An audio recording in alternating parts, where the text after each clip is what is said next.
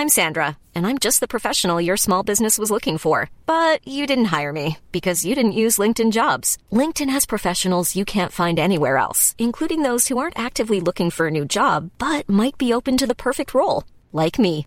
In a given month, over 70% of LinkedIn users don't visit other leading job sites. So if you're not looking on LinkedIn, you'll miss out on great candidates like Sandra. Start hiring professionals like a professional. Post your free job on linkedin.com/people today. Mom deserves the best, and there's no better place to shop for Mother's Day than Whole Foods Market. They're your destination for unbeatable savings, from premium gifts to show-stopping flowers and irresistible desserts. Start by saving 33% with Prime on all body care and candles. Then get a 15-stem bunch of tulips for just $9.99 each with Prime. Round out Mom's menu with festive rosé, irresistible berry chantilly cake, and more special treats. Come celebrate Mother's Day at Whole Foods Market. Life is full of awesome what ifs, and some not so much, like unexpected medical costs. That's why United Healthcare provides Health Protector Guard fixed indemnity insurance plans to supplement your primary plan and help manage out of pocket costs. Learn more at uh1.com.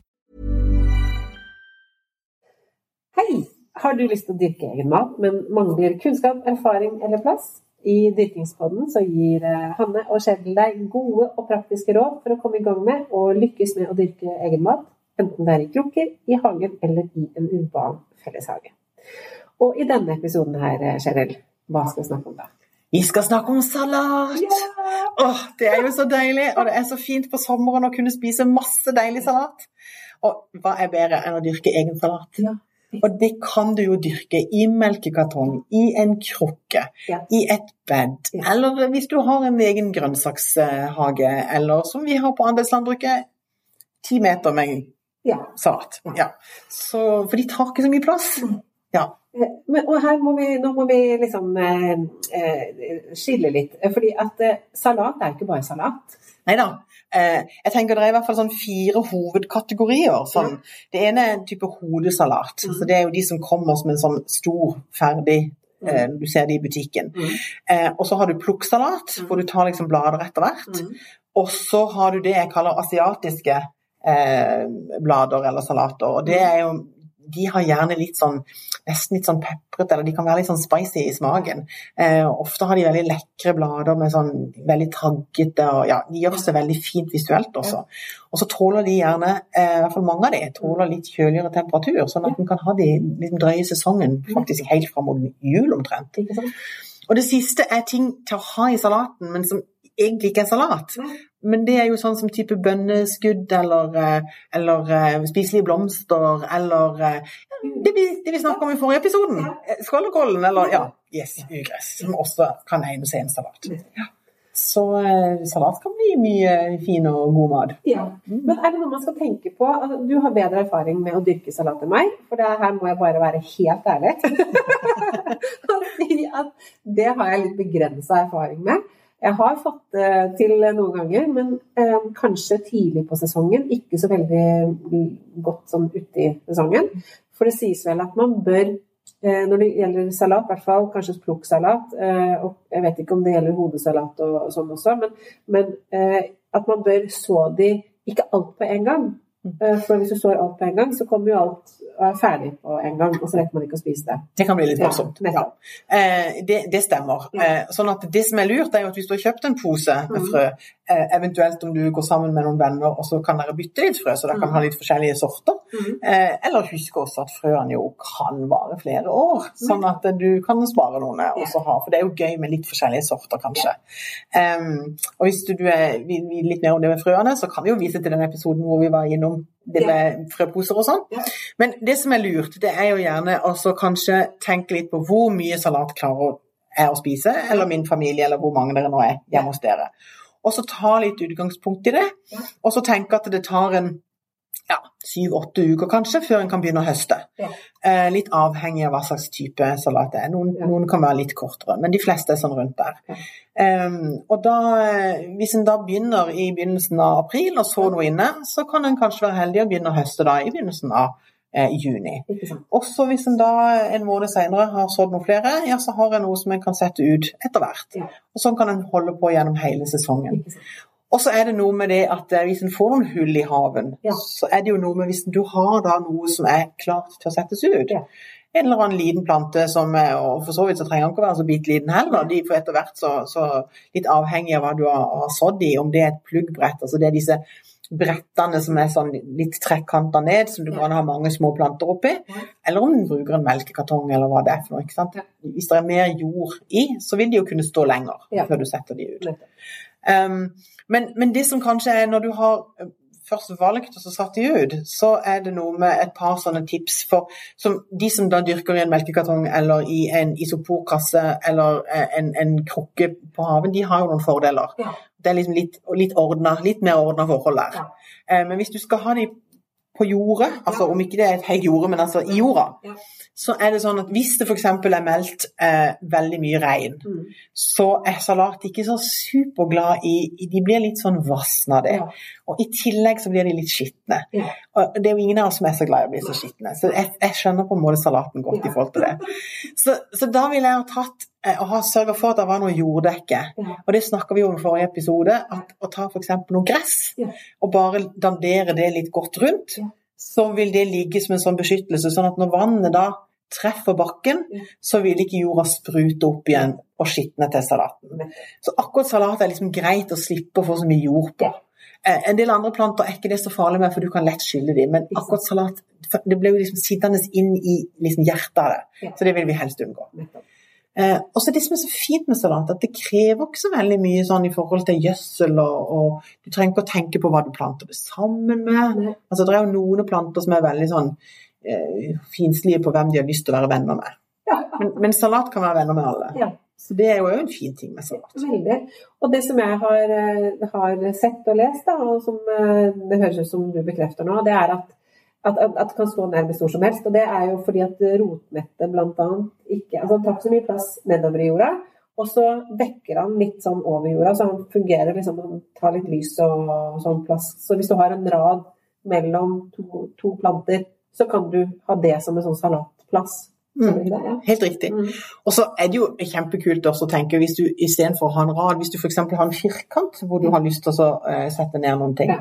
så kan du jo, hvis du da har to forskjellige farger, vil jeg jo anbefale å prøve å lage en spiral eller noe sånt. Ja. Altså du kan jo gjøre det er ingen som har sagt at du må ha rader, Nei. selv om noen liker veldig godt rader, og det er veldig sånn kjekt å forholde seg til. Men, men når du setter ned de små plantene, så husk at en sal- salat, i hvert fall hvis det er hodesalat, blir jo en viss størrelse etter hvert. Ja. Så hvis du gir dem for liten plass, og det kan du gjerne gjøre hvis du vil ha mange ned, men da må du, kan du plukke bladene litt underveis. For selv om vi sier at det er hodesalat og det er plukksalat, så kan du plukke blader av hodesalaten. Og det er det ikke alle som vet. Nei. Men det kan du gjøre. Da kan du bare fortsette, og så, så tar du noen blader fra utsida av den, og så vil den fortsette å gro og fortsette å gro. og Du kan fortsette å plukke, og så vil den fortsette og fortsette. Og sånn kan du holde på en måned. Så kan du få ganske mye av den ene salaten hvis du bare fortsetter å plukke. Og det som da skjer til slutt, det er at når en salat ikke kan mer, så vil han fryktelig gjerne sette blomst. Ja. Eh, og hvis du har lyst til å se hvordan det ser ut, så synes, vil jeg absolutt anbefale å gjøre det med en salat. For det er utrolig morsomt å se én meter høy salat. Men den må du ikke spise, Nei. for den smaker bare bittert. Ja, okay. Den er ikke så god å spise. Ja, gode. nei, men poenget er at du kan jo faktisk lage dine egne frø. Prøve det av det. Og det er jo alltid litt morsomt. Ja. Em, det er nok ikke så lett å få det til. Vi har ikke fått hatt sånn kjempesuksess med det, men vi har ikke Det er mange som sier at når du tar frø, så bør du ha de i frysen eller ha de kalde en periode for at de skal eh, kunne klare å Altså det har noe med at eh, du må lure planten til å tro at det har vært vinter. Ikke sant? ja. den eh, frøhvilen. Mm. Ja. Eh, men, men, eh, men det er jo kjempemorsomt med en salat som er en meter høy, altså, Mm. og de er ganske dekorative som, Ja. som plante. Mm. Så, så det, det er sånn som den der late gartneren eh, plutselig oppdager, Ja. eh, fordi at de ikke helt skjønte at de måtte ta salaten. Ja. Eh, og det kan jo være hvis du da har salat i en pannekake f.eks., og lar den eh, vokse og lar den frø seg, og neste sesong så kan det være at det, fordi at frøene da blir liggende på jorda, og får den frøhvilen som de trenger gjennom den vinteren, så vil de da kanskje spire neste år. Det kan godt være. Vi, vi har opplevd det i en pallekam vi hadde. Vi har en sånn drivhustunnel mm. som vi tar ned plasten på hvert år. Mm. Eh, og i en av de pallekamene så hadde vi en sånn en litt lilla farva, eh, og det tror jeg må ha vært en sånn eike, eikesalat, er det ikke det de heter? De har sånne blader som nesten ser ut som ja. eikeblader. Ja. Um, vi hadde en sånn en, og den frødde seg sjøl. Og eh, uten at vi gjorde noe som helst, så kom det opp en sånn 10-12 salater nå i vår Nettopp. som vi bare lot stå. Ja. For vi skulle egentlig bruke pallekrammen til, til, tomat, ja. men i og med at denne begynte å vokse allerede i mars, mm. Uh, og vi skulle ikke sette ned tomater før i slutten av mai, så da fikk han et par måneder på seg. Og vi fikk noen små De ble ikke kjempedigre, for det var ikke så veldig varmt. Nei. Men, men, vi fikk noen små salater ganske tidlig som følge av at de hadde gjort det sjøl. Så ja, det er helt mulig. Ja, det er kjempegøy. Eh, det er jo et eh, godt poeng, egentlig, det du sier at eh, den kommer tidlig opp. Fordi at salat er vel på lik linje med spinat og en del andre sånne bladgrønnsaker, at de trives Altså de spirer lettest ved litt kjølig temperatur. Det gjør de nok. Også, um, sånn at Varmen kan nok også være en av grunnene til at de går i stokk, som vi mm. heter. Det, de bruker det begrepet 'gå i stokk' når mm. planten vil sette blomsten. Mm. Og da, måte, da, vokser han oppover? Mm. så det er vel der begrepet kommer fra.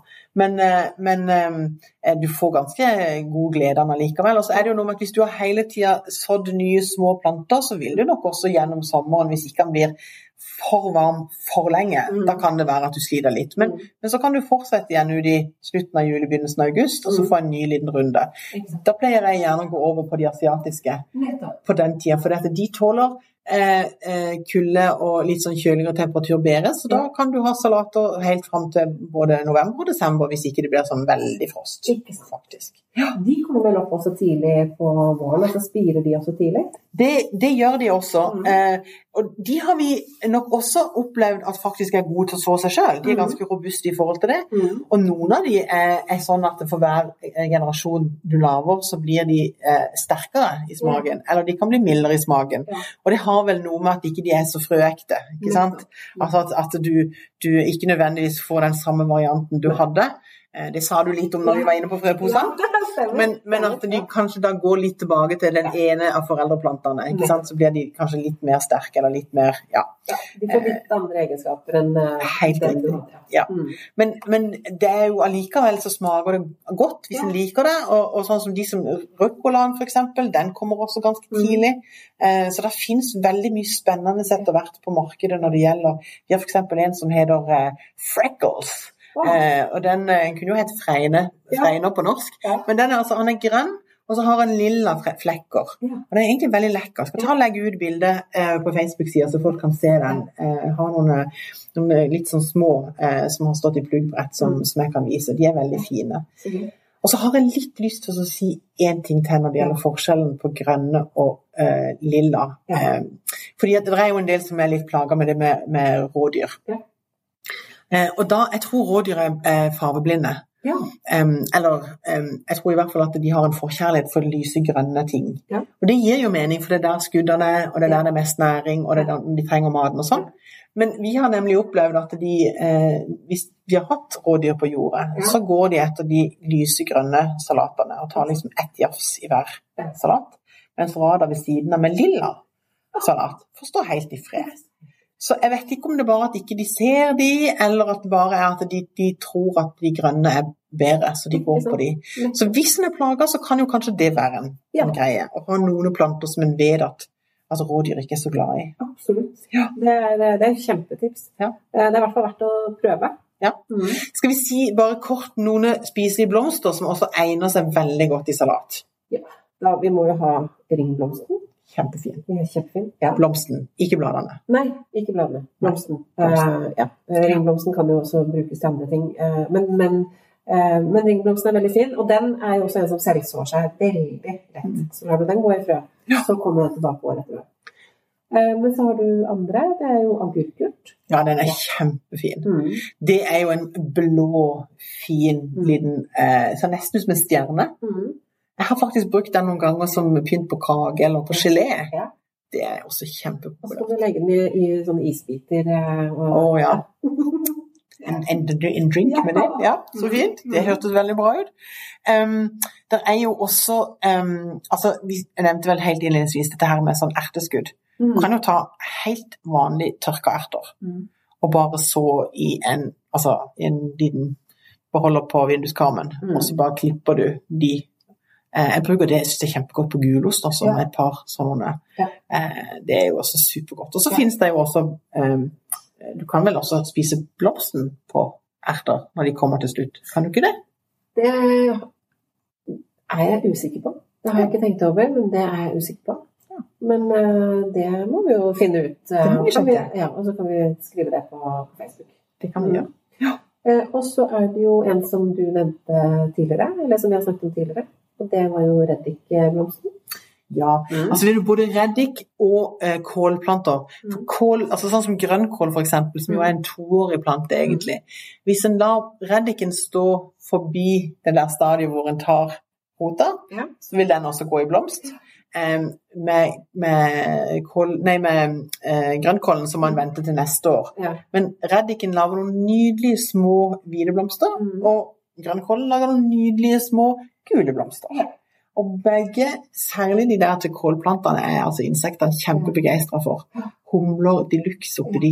Men de er jo kjempegode å ha, fordi at du får enten sånn liten smak av reddik eller en liten smak av kål til å ha oppi salaten, og de ser lekre ut. Ja, absolutt. Så det, og det er jo Det er mange som ikke er klar over at en kan spise blomsten til en del eh, grønnsaker Mm. når de får anledning til å også, også eh, eh, gå i blomst.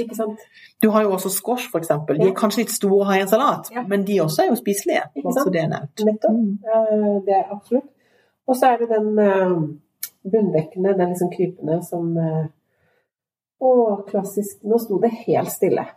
Du tenker på den som heter nastrum, tror jeg, på engelsk. Det er den som har eh, åh, Frøene er ganske store. Ja. Um, det blir dagens konkurranse. Hvilken plante er det vi tenker på nå? Nei, det er helt riktig. Det er en sånn der eh, blomst som jeg har helt. Blomkasse heter den. Jeg har veldig sånn der eh, teflonhjerne på akkurat den.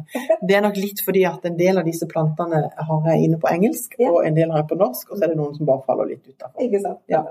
Nei, men den er jo Men vet, har du spist den mye? For den er ganske sterk. Nei, jeg har ikke, spist den mye. Nei. Jeg har bare sett bilder av salater Ja. med den på. Og så den blir sånn, Grunnen til at jeg tenkte på den, var jo for at den er visuelt så Den er så stor og fin, ikke sant. Ja. Ja. Så, men jeg har ikke spist den, mye. Nei. nei. Den, den, altså selve blomsten er ikke så sterk, men det er jo noen som også bruker eh, bladene, og de er ganske sterke. Mm. Og så er jo også frøene faktisk eh, spiselige. Ja. Og de kan man sylte, eller man kan bruke de som Og de er sterke. De er som pepper. Ja. Så det, så det er litt spennende at du kan få litt sånn sterke, sterke ting der også. Ja. Er det er mye som, mye som kan igjen eh, Ja, det er det, og det er kjempegøy. Og det er jo også mange bøker, det kan vi jo si. eh, Selv om jeg jeg kommer ikke liksom på akkurat hva bøkene heter og hvem det er som har skrevet dem, men det er mange bøker etter hvert som har kommet som, om det som kalles gratis mat og spiselige blomster og ville vekster i hagen. Og? Det er mange av de, eh, de variantene der som man da enten kan gå på bokhandelen og kjøpe, eller du kan sikkert gå på biblioteket og låne det for å se hva du Og der står det Jeg har flere av de i bokhylla hjemme, så jeg burde selvfølgelig ha tenkt på det. Men eh, jeg kan, det kan jeg så dele på Facebook. Ja. Mm. Og så må vi huske det at det er noen ting som kan gå litt galt med salat. Eh, hvis det nå kommer veldig masse regn, hvis du Mm. vet om at det kommer mye regn, så kan det være lurt å kanskje har det er en sånn tynn, tynn hvit duk man kan få kjøpt, som noen kaller det for, for eh, jordbærduk, noen kaller det for fiberduk. Mm. Altså, det har, det har, kjært barn har mange navn, Mm. men det er altså sånn tynt, hvitt, eh, akkurat som filter, Mm. eh, som en kan bare legge over. Mm. Og det kan være veldig lurt å gjøre hvis en vet at det kommer mye regn, Mm. bare for å beskytte. Mm. Eh, Den er også sånn at hvis det er veldig tidlig i sesongen, og en har lyst til å prøve å sette ut plantene før det kanskje egentlig er jeg helt sikker på natta, Mm. på dagen går det fint, men så er en litt usikker på nattetemperaturen, igjen så kan en bruke den samme duken til det. Den kan gjenbrukes hvis en er litt forsiktig med den. Eh, Så det er en lur ting. Du får kjøpt de på rull med sånn ti meter. Eh, Så det vil jeg absolutt anbefale å ha en sånn en rull som en kan bruke innimellom. Men altså, kjassen, eller veldig våt salat, er ikke så veldig kjekt. Og så er det jo noen sånne av de vi kanskje ikke er så glad i å ha i hagen, som er veldig glad i det. Altså, du kan få litt snegler, og du kan få litt sånn der um, Jordlopper, er det ikke noe som heter det? De går kanskje ikke like mye på salat, de går kanskje mest på sånn der uh, type beter og reddiker reddik og sånne ting. Men hvis du finner noen som har lagd masse små hull, mm. i, så kan det være de også. Det er ikke noe farlig, det er jo bare å skylle, så, så er det ikke farlig for oss mennesker med, med bitte grann hull i salaten. Men akkurat sneglene er det jo liksom ikke så hyggelig å der foreslår jeg da å teste ut det som vi snakket om i forrige episode, det med å bruke gressavklippe. Fordi at hvis det viser seg, eh, og dette er noe jeg, jeg slenger det ut og håper at, eh, at, det testes ut, at det meldes tilbake, fordi at jeg tror det kan være så utrolig nyttig hvis det viser seg at det stemmer det jeg leste den gangen om at gressavklippet, at sneglene ikke vil gå over det gressavklippet. Så det å legge, liksom når du planter, legg det gressavklippet godt rundt med um, en gang. Da både, både, hindrer du at det tørker ut, som jeg snakket om, du hindrer annet ugress, du hindrer at jorden spruter opp hvis det regner, og hvis da i tillegg slipper unna sneglene, så har du sannsynligvis en god høst. Mm. Du, um, nå begynner jeg å bli så sulten nesten på en salat. Kanskje vi må gå og lage oss en salat? Vet ikke. Jo, jeg tror vi må begynne å tenke på at vi kanskje skal si at det var det vi rakk i dag. Ja. Så i dag har vi lovt å legge ut masse bilder, så vi, det skal vi få gjort. Um, vi har en Facebook-side som vi gjerne ber dere følge på, og vi har også en Instagram-konto, faktisk. Så der skal vi legge ut både bilder og, og litt annen relevant informasjon knytta til denne episoden. Ja. Så får vi bare si takk for i dag, og vel møtt om en ukes tid. Ja, så hyggelig. Takk for det.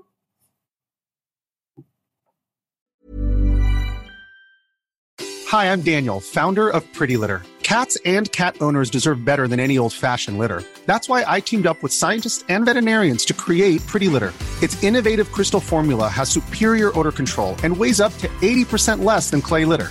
Pretty Litter even monitors health by changing colors to help detect early signs of potential illness. It's the world's smartest kitty litter. Go to prettylitter.com and use code ACAST for 20% off your first order and a free cat toy. Terms and conditions apply. See site for details. Ever catch yourself eating the same flavorless dinner three days in a row? Dreaming of something better? Well, HelloFresh is your guilt free dream come true, baby. It's me, Gigi Palmer. Let's wake up those taste buds with hot, juicy pecan crusted chicken or garlic butter shrimp scampi. Mm. Hello Fresh. Stop dreaming of all the delicious possibilities and dig in at HelloFresh.com. Let's get this dinner party started. Mom deserves the best, and there's no better place to shop for Mother's Day than Whole Foods Market. They're your destination for unbeatable savings, from premium gifts to show-stopping flowers and irresistible desserts. Start by saving 33% with Prime on all body care and candles. Then get a 15-stem bunch of tulips for just $9.99 each with Prime. Round out Mom's menu with festive rosé, irresistible berry chantilly cake, and more special treats. Come celebrate Mother's Day at Whole Foods Market.